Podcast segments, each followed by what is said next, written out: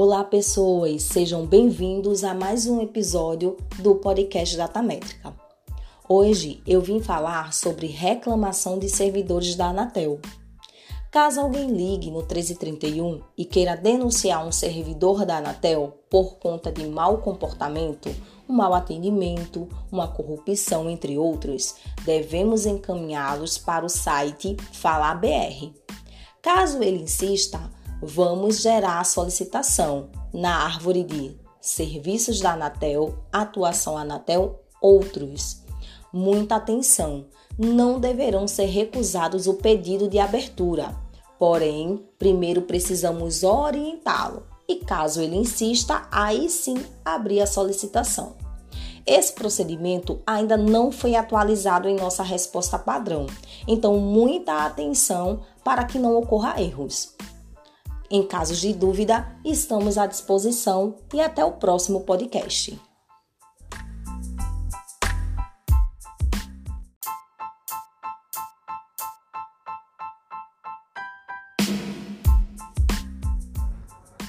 Olá, está começando mais um podcast DTM. Nosso assunto de hoje é o uso da expressão junto a e o mesmo ou a mesma. No nosso dia a dia, vemos frases e expressões que, por parecerem bonitas, certas ou até mesmo fáceis, são usadas e copiadas em nossos diálogos e também na nossa escrita. E é aí que está o problema. Essas estruturas costumam ser modismos, vícios ou incorreções. Mas vamos ao que interessa. Vamos a alguns exemplos corretos e também errados sobre o uso dessas expressões. Vamos começar com junto a. É bem comum vermos frases como solicitei junto à prestadora, a segunda via da fatura. As locuções junto a, junto de são sinônimas e significam perto de, ao lado de. Não cabem na frase que eu acabei de falar. Então prefira solicite a prestadora, segunda via da fatura. Querem mais alguns exemplos? Então vamos lá. Só para vocês lembrarem, não usem, por exemplo, não desconte cheque junto ao banco, e sim com o banco.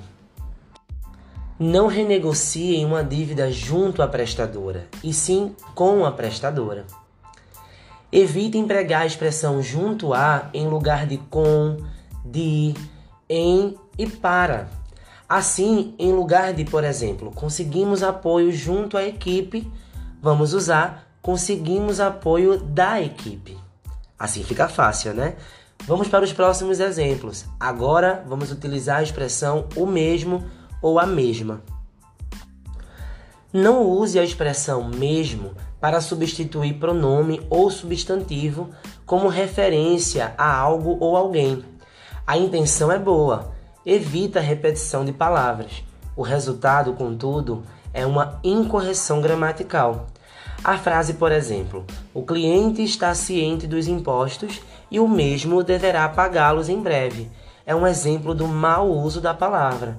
Escreva apenas: o cliente está ciente dos impostos e deverá pagá-los em breve.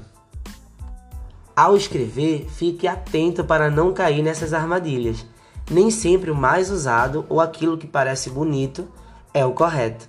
Esse foi o nosso podcast de hoje, eu espero que tenha ajudado. Qualquer dúvida, estamos à disposição. Até mais. Tchau, tchau.